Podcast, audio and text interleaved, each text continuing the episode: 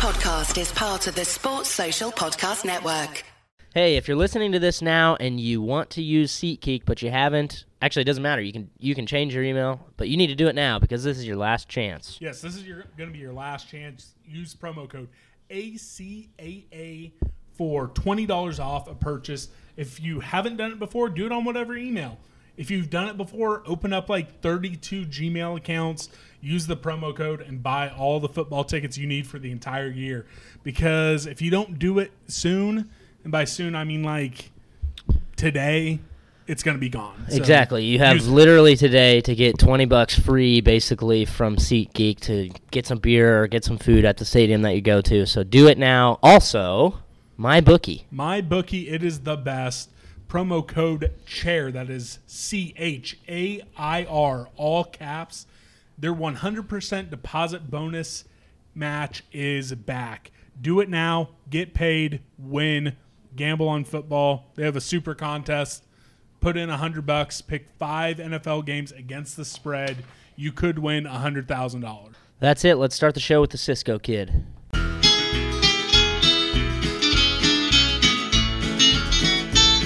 It's the moment of the evening every K-State fan enjoys. Settle down and pour a whiskey, crack open a LaCroix. Please put your hands together and make a little noise for your favorite Wildcatters, the handsome Boscoe boys. Ooh, Boscoe's boys. Come on, boys.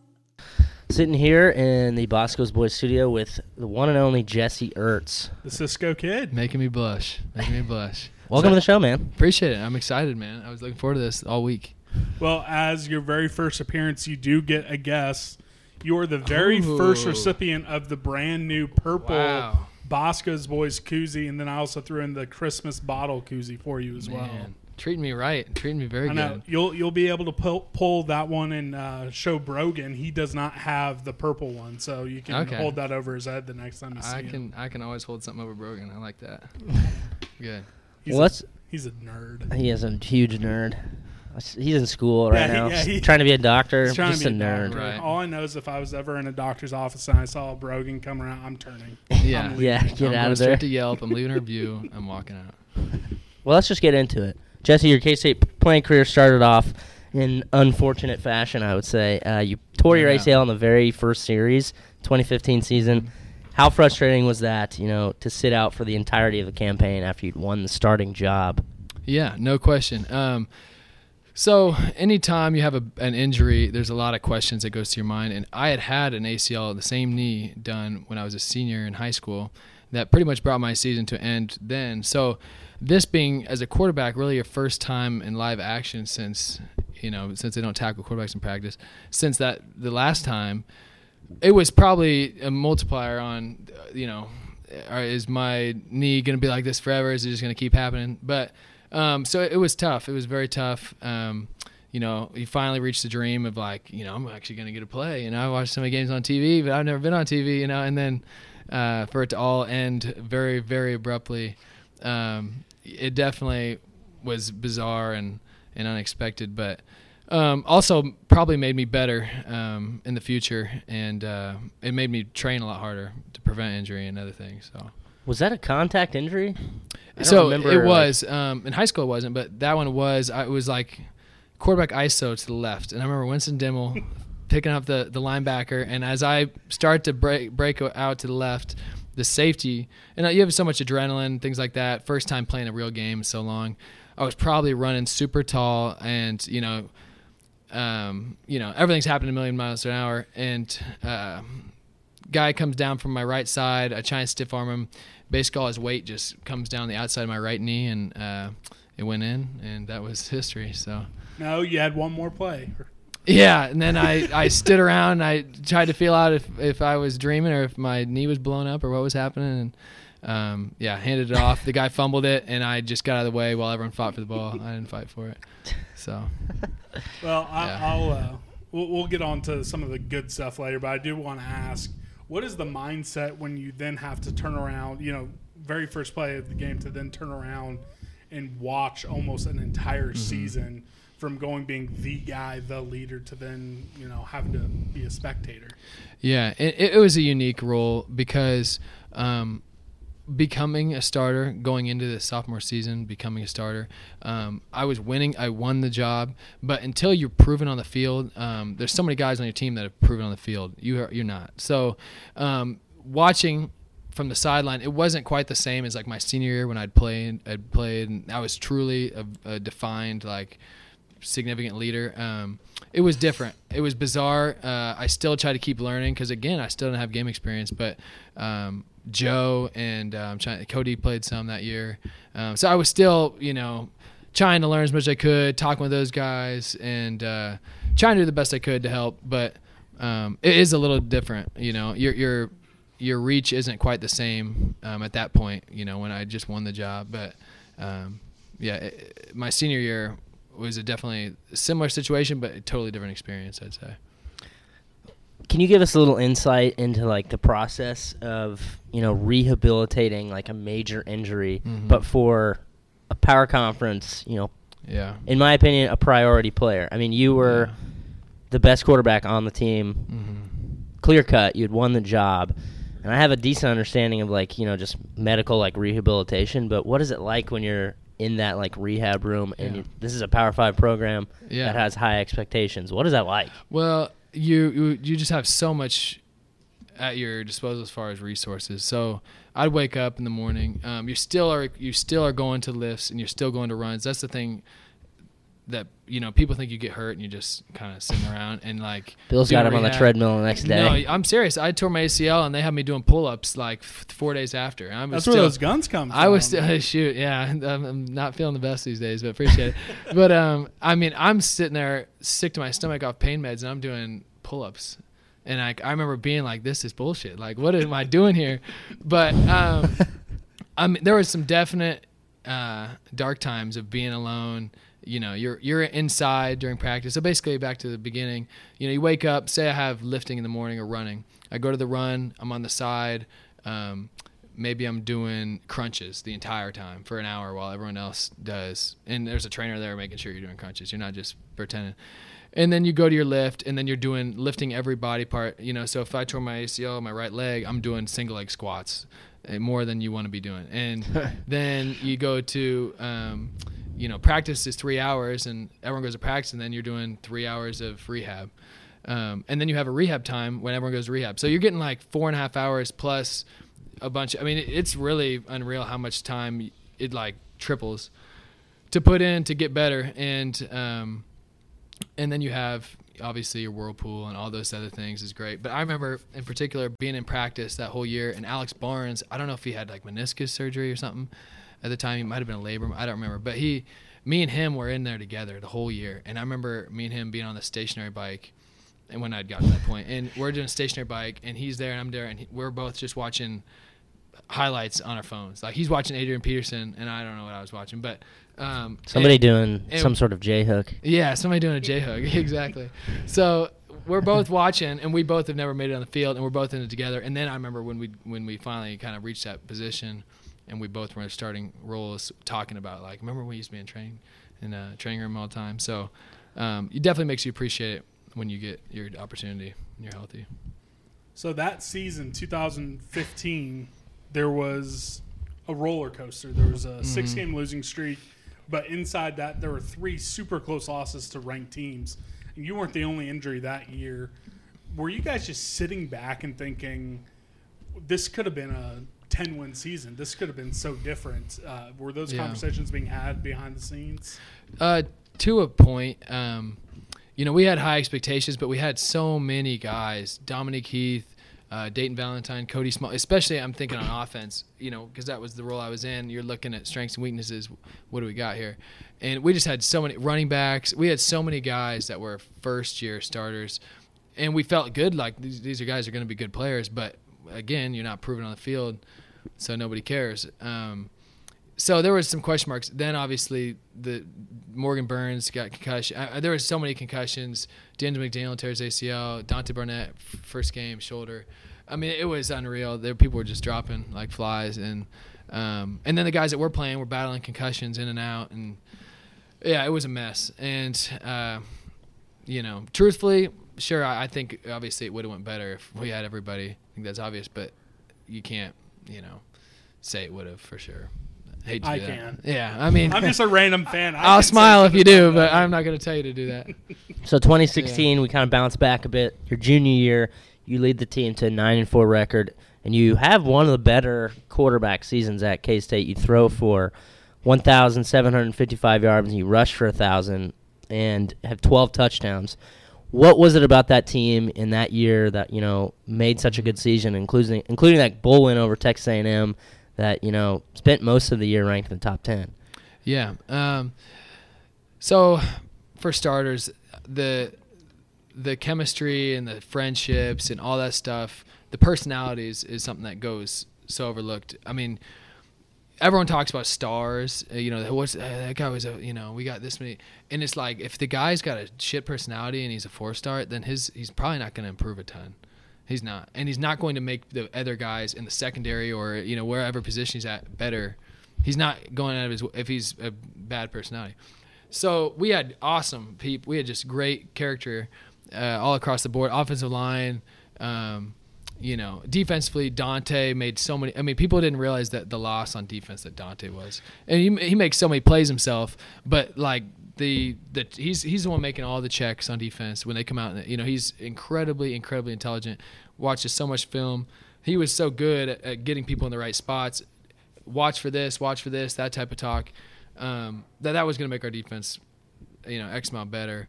Offensively, I remember between me, the running backs, offensive line, as well as the receivers, but just in terms of, um, you know, us in the in the in the trenches in the box and stuff. I mean, uh, we just were all super close. You had Terrale Johnson, who was just a character, making it fun. Reid Najvar was a character. Of course, Dalton is always, you know, talking. So you just had so many people were playing extremely hard, and there's, you know, it's just fun. It's not like I don't want to screw up, which uh, kind of felt like that a little bit my last year. I think the pressure and the X, Y, Z factors, people were were, you know, a little bit tight. Where we were playing very aggressive, we just sucked the year before. We had nothing to lose, and um, we believed in ourselves, and we knew nobody else did. So that kind of had a chip on our shoulder. But So a play you had far more highlights than I think people realize until they go down the YouTube wormhole. Oh, yeah. But but the thing that I think almost spurred on you coming on was Grant was talking hmm. about maybe the single greatest Wow. play in the last five ten years. I mean, it's an Well, abs- it's not just an 10. absurd 2012 play. Had some fun, What- but it was but it was this amazing play versus Baylor where you probably ran 300 yards on. it the would have been a lot cooler if I'd have scored and four more yards. But Well, yeah, well, well, Yeah. well, I, We'll hey, give you I'm the giving benefit an of the A. doubt. I'm thanks. giving you an A. Maybe that would have made an A plus. So can you? And we'll link to the highlight hopefully and put it on Twitter so folks can look at it as you talk about it. But what was going through your head? How did it Yeah. turn from you know maybe looking like it was going to be a five yard loss to almost a touchdown? And it was fourth. It was fourth and two, I think. Yeah. I mean, it changed. It changed the game. If it goes the It other totally way, did. It might not. It might not be a win. but- so for I don't remember exactly what the per, the formation was. I think it might have been a I'm gonna pull it up. receiver set. I can't really remember. I have it. Um, all right, you pull it up. You guys filibuster for a second. I have it for you. How much does Baylor suck? Well, terrible. you know, they st- that season they were six and zero, I think, to start, and then I think they lost six straight, went to a bowl game, and then ended up winning it. But that was the beginning of the downfall because they hate were them. they uh yeah they they definitely had their issues and um I don't know I mean they're improving so I don't know what to tell you Yeah, But- yeah. Matt Rhule's good. yeah Uh, LOL at Iowa State. yeah Iowa too. State yeah Damn, I- it's so- so, funny because I got so many people that went to Iowa State that I was friends with you know so to, and then to be recruited by them being from Iowa You made So- the right decision. Well, yeah. I mean, they made it easy for me, but I mean, to to go five and zero against Iowa State, be recruited by Paul Rhoads and their staff, and then that debacle happened against us the year we were not very good, and then you know, it couldn't have been a better you know story of ending for me, even though I feel bad for their you know themselves, but you know whatever. No, never feel bad Have you that. ever interacted with an Iowa State fan on Twitter? You Uh, won't not feel on bad- Twitter, no. You will not feel bad for Yeah. them. okay, Grant. Grant So pulled up the you play. can't really see. I mean, you can. That's like the start of the play. That's the formation, but for some reason it's like paused like that. Yeah, I see what's going on. Okay. So yeah, regardless, um, so basically they're playing cover zero, so there's no safeties from what I remember. Um, so everybody's playing man, and then the, there's a tight end in, and the guy on the tight end's saying the tight end's not going down a route, and I'm rushing too. So you have more guys coming. It's not looking good here. you know, it's, it's not. A, You're in the middle of a triangle of Baylor players it's not ideal. at the 50. But, so we're we're running like a read, a right. We're we're, running a run to the right, and it's a read. And ideally, you're leaving the end man on the line of scrimmage, or in this case, I think there's a stand-up end, um, and you're blocking everybody else. Well, we're outnumbered. So in my eyes, I'm thinking I'm gonna just pull this thing, regardless, and I'm going to take this guy one on one and hope I can make a miss for three yards. If I give it to Justin, they have one extra guy, and you're looking at a wall of your own offensive line, and you're just gonna run into the back of them. So, um. I don't know. And as you watch the play play out, I'm pretty sure a D tackle slide, slides through. It might have been a One-on-one. tackle. So well, that's where it goes wrong. So as I as I go to pull the ball, Scott Frantz makes like a what we call a big call, and he al- he puts a fist so on his fun. hip. It gets funnier the further It I does. go. It is kind of a circus, but he puts it. he- Four he- guys he right on basically taps his hip, and probably said big, but it's a little too loud to hear it. And that means he's going to now take the end guy line scrimmage and leave the outside backer on the backside as the read guy, opposed to us blocking him and leaving the other guy. So I'm pulling it as I'm seeing him slide out and take the guy that I was initially hoping to be matched up, you know, with. So now what are you going to do? Well, he's kicking him out. Well, I got no choice but to go outside. So now it's prolonging the edge and it's widening it. And then from there, it just becomes a circus. And uh, It really is a circus. I mean, Um, you're it's the receivers si- don't even know how to block it when I get over there. You're on the 50 right now with seven yards to go. It's fourth and two, and there's four guys just right on you. yeah. I have no idea how you get out of this. Well, when watch. when you're when you're uh, you just run backwards when until you're they when you're white and you're not like Christian McCaffrey buff, and then you know people tend to take bad angles. basically you run backwards and they all kind of just run into each other, and It's then it opens up a deceptive lane. Uh, yeah, the old deceptive speed. I've heard that probably more than 200 times. But you're, mean, pr- you're also probably a gym rat, and Yeah. were you a coach or something? I wish, you know, that's the one thing I, I was Really deprived of, I coachable guess. guy. coachable guy. Yeah, I tried. I tried to fulfill all those, you know, requirements, but uh, yeah, I don't know. I don't know what to say. Got lucky at the end of the day. I think maybe. So I got a text sense. from uh, Broganberry, Yeah. and he said, "Make sure you ask him about J hooks." Yeah. So tell us what J hooks are and the What's origin. of that? So uh, my uncle uh, had a friend that I'd never met before. Nothing. I'm at like a basketball tournament. Now, I, at this point, it was in high school. Uh, I was kind of known in the area being a, a good football player. Um, I don't. I don't think I was committed to K-State yet or anything. But this guy comes up to me. I'm friends with your uncle. And uh, funny thing is that the guy couldn't pronounce the ch on chocolate, so everyone called him chocolate because he said chocolate. So that's what everyone know. The guy's name is chocolate, and uh, he's like, "You got to do the J hook," and I'm like, "What in the hell are you talking about? Like this guy I don't even know you. You come and be talking about some J hook." He's like, "When when you're in the pocket and you got a guy off the edge, you know, you take a step in the in the direction away from him. He changes angle to run you down, and then you just hook out of there." And I'm like, you know, okay, man. You know, I nod and smile. then one day I'm in a I'm in like a situation and I freaking hook out of there and I'm like that was the J hook. so I tell my buddies the story and now you know constantly you're watching football us, whatever, you know, I come off the sideline, I just freaking J hooked, and, and Brogan would be like, "You J hooked, the J hook." So the J hook kind of, you know, became a household move there for a minute. It's good stuff. I'm going to be calling that out every time I, know, see I- Skylar do something like that. The J hook. Well, it's Section funny. 7, row 39, people are going to think I'm even crazier than I am. I will definitely be like, "That's a J hook" every time because, I mean, you see that all the time, all the time. Yeah. When you- and now I know what to call it. exactly. Thanks, just- thanks, chocolate. Yeah, no kidding. So we will definitely be having you on again to talk more about your career, but this is part of our Blitz week, so we are going to talk about this upcoming season. But before we do mm-hmm. that, you played for Bill Snyder for five years. When he finally decided to retire, what were your thought? Pro- what was your thought process? Did you think he ever was going to while you were there? Did, After mm-hmm. this season played out, were you thinking, well, the old man's he's gonna keep going. He has one more year in him, or what? What was the thought process like for a guy who, you know, played quarterback during the 2.0 era? Yeah. So, um, so uh, it's a constant conversation of what was he like in the 90s what is he like now what was he like 2012 you know um, and i think he you know i mean the guy i don't know how old he was and uh, you know when he took over the job but obviously his coaching style changed and i hadn't had the same coach as somebody did in uh, 2003 or 1993 or whatever. But um, from my perspective uh, you know he kind of was the principal and um, you know his he didn't coach me right? Del Miller coached me or Dana Dimel coached me um, and they of course reported to him. So i didn't have hardly any you know contact coaching with him um, unless there was a topic about the team we needed to go t- speak to him about so for me um, it became very evident that uh, the move was being made. Del Miller retired, but Dana Dimel leaving, um, Coleman moving into OC. I'm saying some controversial stuff here, so. But anyways, um, it bec- it was it's just very evident he was making moving the pieces to make his son the next head coach, and um, now last year, say that we would have won nine games, you'd probably looking at a different situation, right?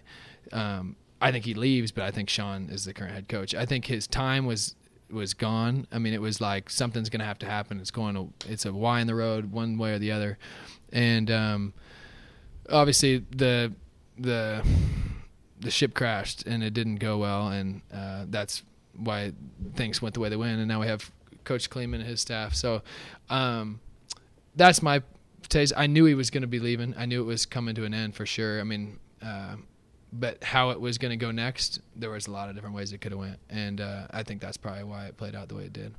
And then one more thing I didn't put in our outline, so I'm pulling a little bit of an audible. Mm-hmm. What was it like your senior year that you know almost everyone knew you were dealing with an injury, but he continued every week to say, "Oh, he's questionable in game time Mm-hmm. decision," even having you go out and warm up for some of those games. Yeah. What was that like? You know, kind of seeing that play out in press conferences, and how did you deal with that? Yeah.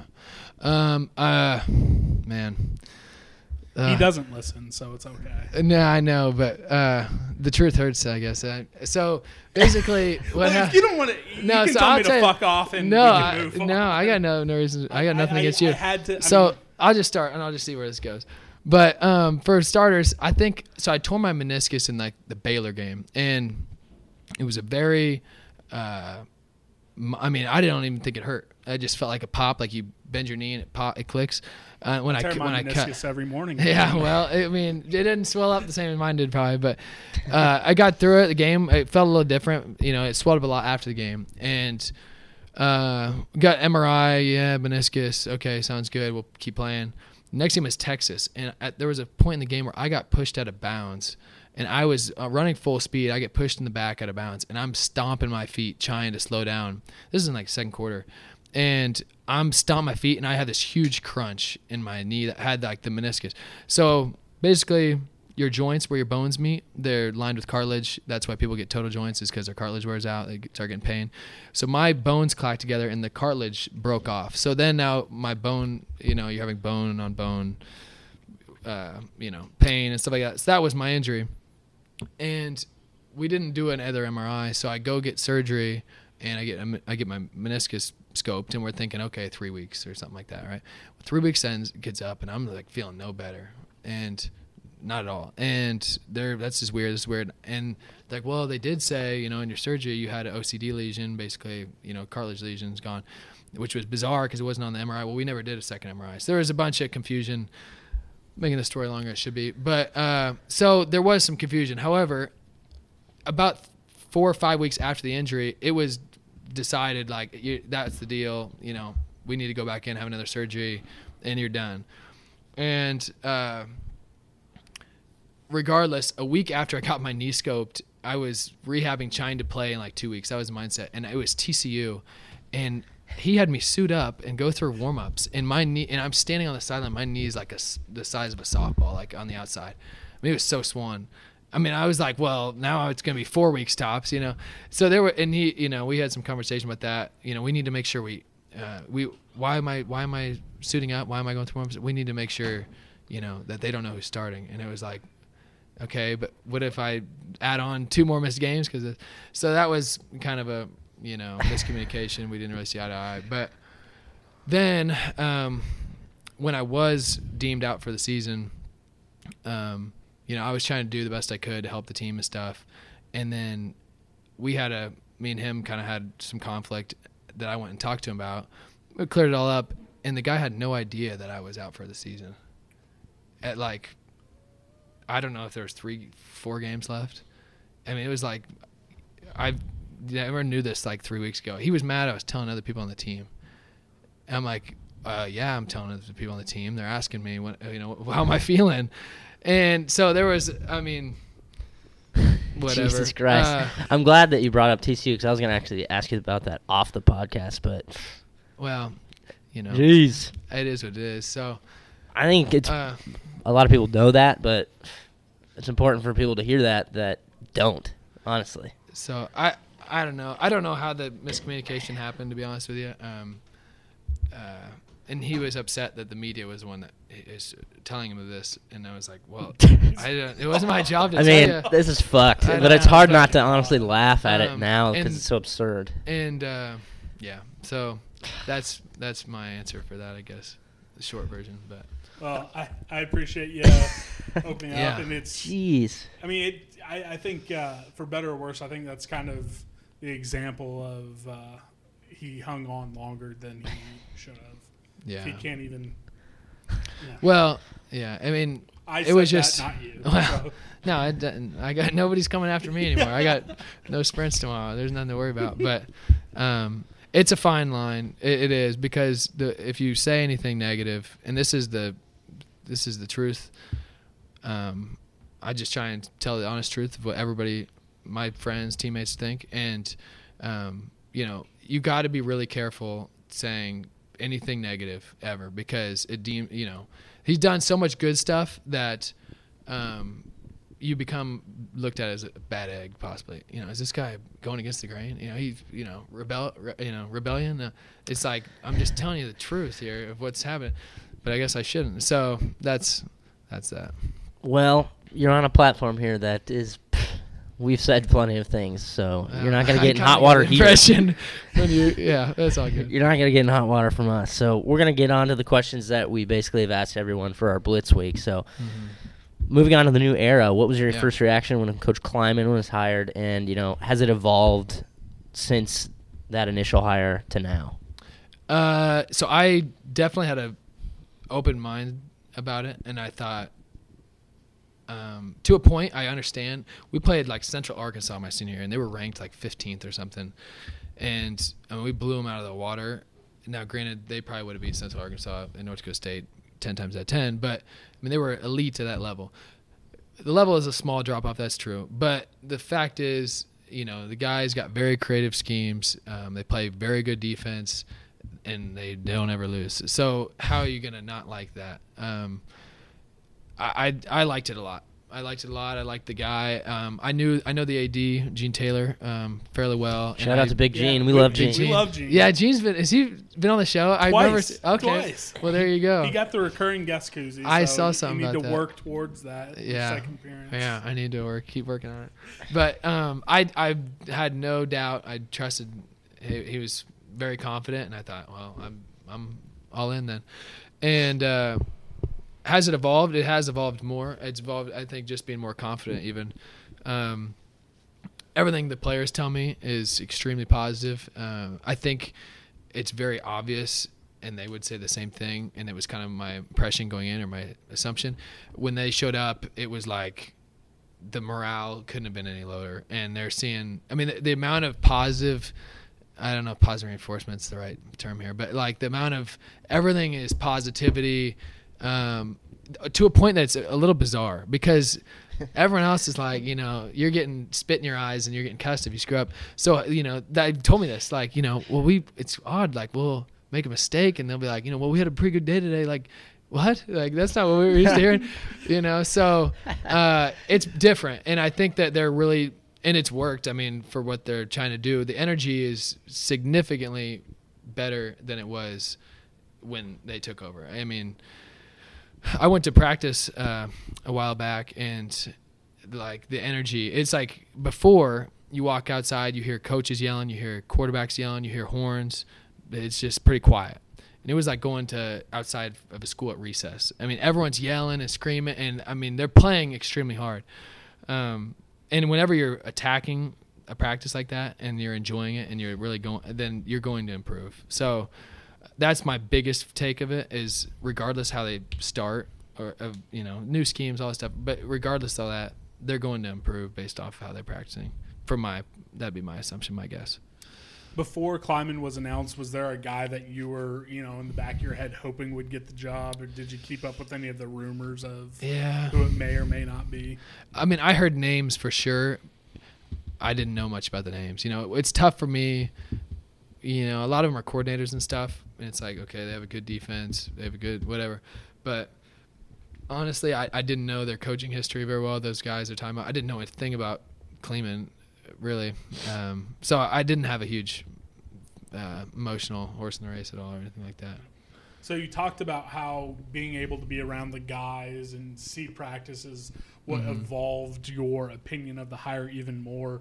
Uh, outside of that, have you had the chance to coach, or talk to Coach Klieman or any of the guys on the staff? And Yeah. if you have, you know, what was your takeaway from it?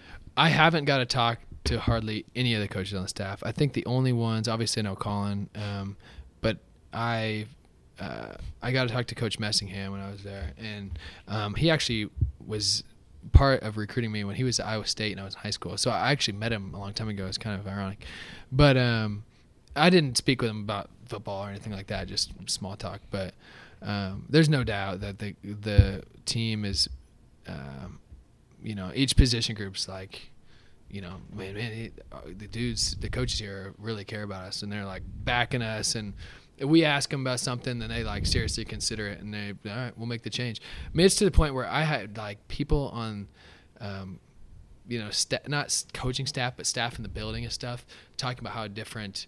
You know, going over to practice on the grass fields. Before it was like, if there's some kid walking by the fence, get him off the property. You know, he's a spy. And now they got construction guys like doing stuff on the baseball field, and um, I don't know. I just uh, I think everybody's, uh, you know, it's been a good transition, and and hopefully, I mean, it doesn't matter unless you win. There's no question. So we'll see how that goes. I, I know that they know that at the end of the day. All right, we're gonna get into some official predictions here. Who you're predicting to be the offensive MVP of this team and why? Wow. Um, that's a good question. Um, so it's different. You know, Schoen's been around. He's made so many good plays. Um, you got to think he's going to catch the most balls. But then again, when you're the most proven guy, and I wouldn't say that they're loaded with playmakers on offense. I mean, at least proven guys. So he's going to get more attention. So that's going to be a negative. So I, that's kind of, you know, that's tough to choose him. He's going to see a lot of attention from defense. Skylar would be your obvious choice. Um, I mean, why not? I mean, he's been in. This is his third year now, um, starting games, and um, you know he's going to be uh, the most comfortable he's been as a leader. The game's going to be super slow for him. He should be able to have great command at the line. All those things. Game management should be as good as it's ever been for him. Um, I'd, I'd probably have to pick him. You know, I think something that I've talked about a little bit with you. I think off air was the offensive line and and how the schemes last year, in my opinion, really didn't match their strengths. And it sounds very general. I say that, and you got to understand that as far as offensive line goes, we've always recruited and trained offensive linemen to be slightly undersized so that they were very mobile and in shape. So when you say a pulling a pulling lineman, that refers to like a guard or a tackle or even a center going backwards and and and looping around the line and blocking a guy who doesn't see him coming and they fill that void really quickly and it's a lot of movement blocking rather than just blocking straight guy in front of you and and we went from the Dana Dimel era who was very creative doing that and he was a run game guy and then Coleman was a pass game secondary guy and it was very standard zone which is not the strength of smaller guys to block straight ahead, right? It's all reads, just zone read. That was all it was. And everyone, I heard a lot of people saying, well, the offensive lines should be better. They're getting a push. And it's like, well, they're kind of playing with their left hand. And I think that you'll see a, that might be your, that might be your MVP is the, the change in the schemes. Um, I mean, they're, they're coming from North Dakota State where they run the ball and they're, playing with heavier personnel sets, way a lot more creative in the box, and I could see people being like, "Man, the offensive line got way better," and some of that is true, and some of that may be being in better position. So that might be my that's my close second, Skylar. Them, I might put them in a tie. Well, yeah, you say that. That's we had a pre- like a kind of a preview show where we talked about what we're going to be looking at, and we both were like, we're going to be keyed in on watching that offensive line and how they Mhm. handle this change. So it's going to be exciting to see. Yeah, Yeah, I'm looking doubt. forward to seeing the offensive line, the big guys. You know, Mhm. I, I feel feel a kindred spirit with them. So Yeah. they're a little, little bit taller, but Yeah. So flip it on the defensive side. Is there any guy that if you're going to put your money on to be the defensive MVP Hmm. this year, who would you be gambling on at my book? Yeah. AG promo code okay. chair. Yeah. Um, I mean, the defensive line should be very solid last year. Uh, I'm sorry, last year, this year, and going back to last year, um, you know, uh, Reggie Walker is a name that everybody knows because he had such a strong year in 2016. I don't know, he might have been a redshirt freshman, and I don't know if he's matched the numbers. I mean, he's come close, but um, you know, he he hasn't exploded quite the way that people expect him to.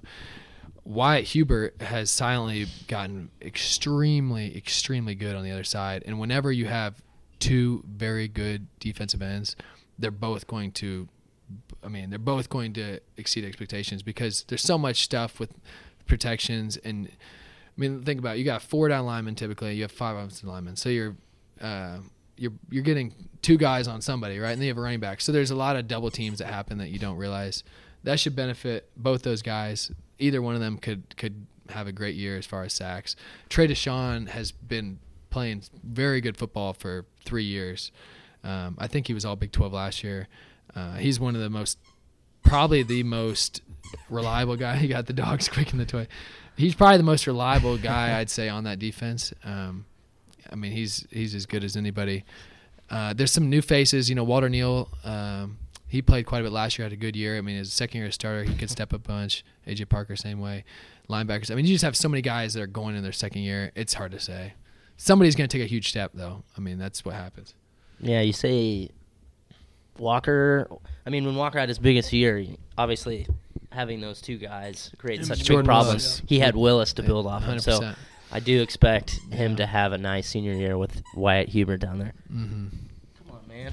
Wyatt Hubert's got the uh, Hercules hair right now. Yeah. We got to see him down at uh, media day. Him and uh, Trey, well, and Reggie were down there.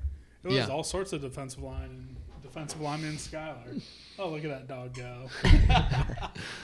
So there's some young guns that are definitely going to get some opportunities with the the four game redshirt um, rule now.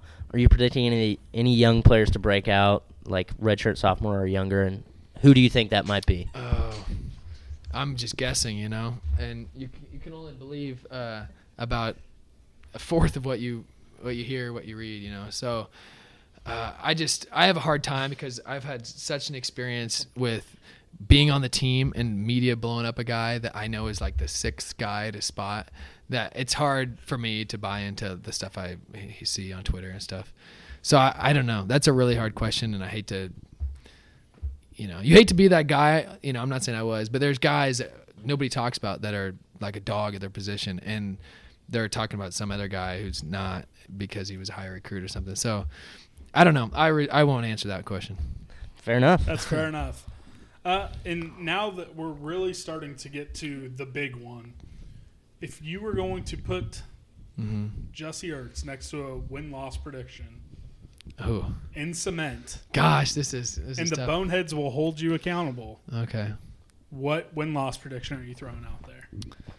Hmm. This is tough. You know, anytime you're not saying we win the Big 12, it feels like you're letting the people down. You know, especially guys on the team. But let's let's get my honest prediction. Um, so we won five games last year. Let's talk it out here real quick. We won five games last year, and we lost a lot of key contributors. Um, That is true. a guy that was I mean Dalton Risner was uh for that as far as that team went he was more than you know he was like a captain captain right um so they they lost quite a bit however I really believe in the in the coaching uh change I, I mean I think that as far as schemes and stuff I talked about the way they're practicing Um, coming into the year, uh, coming into the coaching change, I thought I don't see how they're going to win five games next year if they that was last year. Um, but I'm, I think they'll make a bowl game. I'll say that.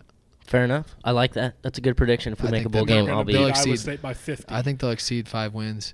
Another thing with that, I don't know how many exactly, but I mean, you have like four coaching changes in the Big 12. Mhm. Um, I don't know how many quarterbacks are back, but I don't think it's a ton. I think you got the guy at Baylor who's pretty solid. Um, uh, you know, Oklahoma, you know, I mean, regardless they have, they got very good schemes. They'll be throwing to smoking guys in my eyes, but um, I don't know who else. But whenever you have Ehlinger. Ehlinger, yeah, yeah, he'd be good We got pimp but juice. still, yeah, you still have quite a few other, you know, whenever the quarterbacks are first year starters, I mean, you know, those games are up for grabs. Last question before we wrap things up. What, if any, statement wins are you willing to predict? You know, are we gonna are we gonna steal one at Texas? Or are we gonna finally beat this beat Oklahoma at home and break this streak that's been like a Hmm. billion years since we beat them in Manhattan? Yeah. What do you think we are gonna So win any big ones? Again, honest opinion, I think Texas will beat OU this year. I think they'll be a better team than OU. I think um, they're trending upward, and I, I like what they're doing. Um, a statement win. I guess it doesn't have to be the two top teams. I, I could see. I think I'll take us beating. Um, I mean, Iowa State should be good, and I think we'll beat Iowa State though. Yes, we will beat them, but they're probably going to only win two games this year. Yeah, that's out of my. That's, I don't have a good accurate guess on that, but I'll say I'll take us beating Iowa State because they got to be. I mean, going. I don't know what their preseason ranked. They're like finish, but 21 or something. But as far third as in the Big 12. Third, that's kind of third or fourth. I was thinking. I think that that'd be a, a big win. I honestly, I mean, I do think I hate Iowa State, and praising them makes me mm-hmm. ill. But Don't do it. I think they're gonna be around the eight to nine wins, eight to nine wins this year, and they're obviously they've been trending up consistently. And I think beating them would be a statement win, especially with all the just blowing of Campbell constantly from the media and how good he is. Beating him would beating them would be a statement win in Klieman's first year, especially if it meant going to a bowl. Do you know when we play them? Uh, back Last half game. of the season. Final Last. game. Oh yeah. I my I'm raising that. I'll put more money down on that one. Hey, th- there you go. Iowa State hasn't won nine games in our lifetime, so I just want to throw that out there. Okay. You it's true. I mean, they're They throw parades for eight wins. Most They're underachieving- a bunch of losers. yeah. Yeah. I know you're from Iowa, but you live Hey. down here in the Kansas City area now. You went to K State. I'm from Iowa, but you know I got nothing to do with Iowa State or Iowa anymore. Perfect. man. Well, I- thanks. I, I wish uh, Jake Waters would have been as loyal as you. Yeah, he did go over there and staff over flirt with them for a while. No, he's in. Uh, he's oh, at yeah, he UTEP. went to, yeah, he went down to UTEP. He Yeah. went down to UTEP. Well, we uh, let all of our uh, guests have the final word. So you Wow. talk to the Boneheads, any K State fan who listens. Uh, you can tell them whatever you want. Uh, you can, you know, plug Shoot. whatever businesses you want. They tell them where to follow you on social media. I don't really have any good plugins, or I wish I had like some good SoundCloud music to put on, right? But You uh, seem like a SoundCloud rapper. you know, maybe like freshman year high school, you know, but not anymore. I had to give it up. Is there Uh, anything I'd out say there on the internet that might have like uh, you know something that'd be embarrassing that I've never once seen. Uh, I can't think of anything really. Maybe some some bad pictures on like everybody's got bad pictures I- on I was- Facebook from like I was hoping there was 2005, like a right? Jesse Ertz mixtape somewhere on Xanga or MySpace somewhere. Who's your favorite No. rapper? My favorite rapper. I feel like I, I, saw I, I you. listen to all. I listen to primarily rap music, but I listen to a Right. bunch of people. I don't really have a specific. Um, I used to love Kid Cudi. I used to love Kid Cudi. Um, that was the high school thing. I don't know. Now it's a little bit everything, but I say uh, Jay Cisco. My middle name is Cisco, so I, a lot of people. Think, really? That's where it came A lot of people think I'm lying. I have to show my ID half the time. My middle name is Ah, Cisco. I thought that was just a cool yeah, I nickname. thought that was just an awesome. no, nickname. it's Jesse Cisco. Or That's so. fucking amazing. That That's makes it cool. almost better. Well, hey, I love that. I didn't pick it. I just I got it. So Jay Cisco sixteen is uh like all my handles. So Instagram and Twitter. All But, right. Yeah. Perfect. Everyone tweet at him. Tell him uh, to come on every time we ask him to. Hey, I'll be here. Uh, then uh, leave a your favorite Jesse Ertz story with a five star review. Yeah. Uh, first person to do that and send us a screenshot, I will send you a purple Boscoe's Boys cu- koozie. Tell us favorite moment, and you can't use the Baylor. yeah, that doesn't count. I like it. I like it. I'm excited. All right, perfect. Thank you for coming on. Jesse, us at Boscoe Boys, we love you. K State fans, we love you. Uh, hey, next week is game week. Let's get rocking. Meet Appreciate me at It the, was Ah! fun. meet me at the cat head.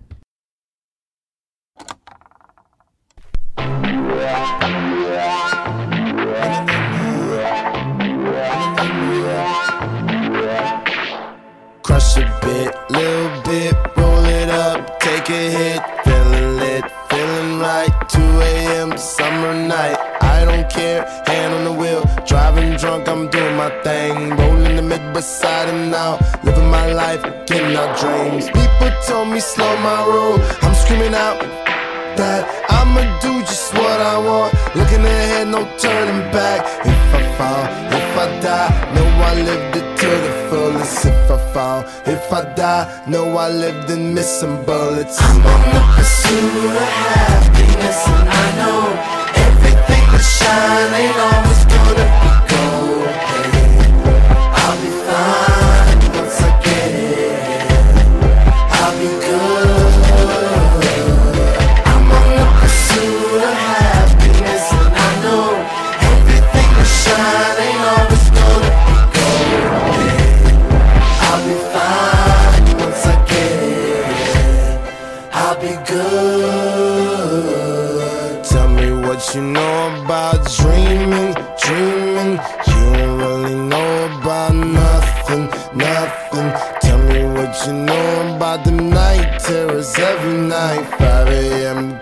sweats waking up to the sky. Tell me what you know about dreams, dreams.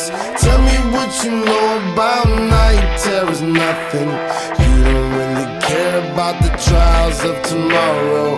Rather lay awake in the bed full of sorrow. I'm on the pursuit of